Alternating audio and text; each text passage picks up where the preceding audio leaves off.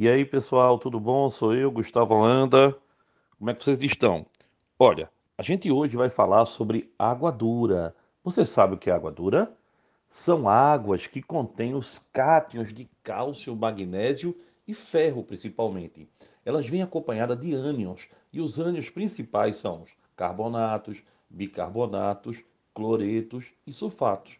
Pessoal, é a quantidade desses cátions citados, principalmente o cálcio e o magnésio, que determinam a dureza da água.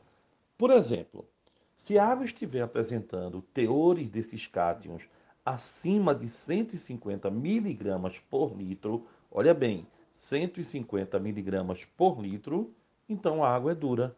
Se estiver abaixo de 75 miligramas por litro, a água é mole.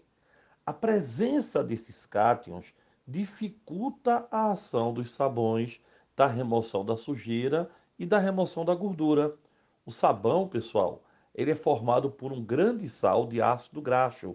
Tem uma grande cadeia apolar, que a gente chama de hidrofórbica, formada por átomos de carbono e hidrogênio e uma extremidade polar, que a gente chama de hidrofílica.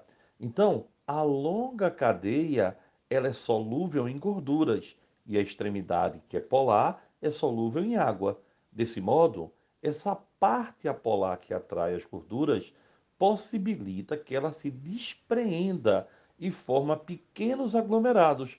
Esses pequenos aglomerados a gente vai chamar de micela.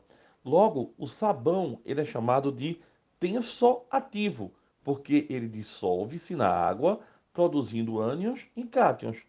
Quando a água é dura, vai se formar sal insolúvel, formam-se sais insolúveis e aí não consegue fazer a limpeza.